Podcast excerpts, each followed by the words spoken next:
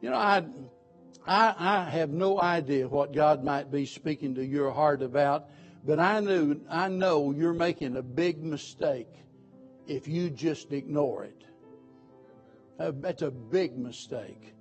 Jesus saying, Come follow me. It's the right thing to do. It's the best thing to do.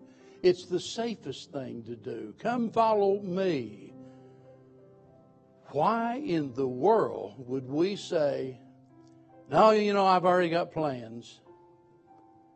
Now, I don't really like that idea. We ask too many questions. Uh, Lord, what do you want me to do? I might follow you, but you, would tell me what you want me to do for, or where are we going, or who else is who else is going?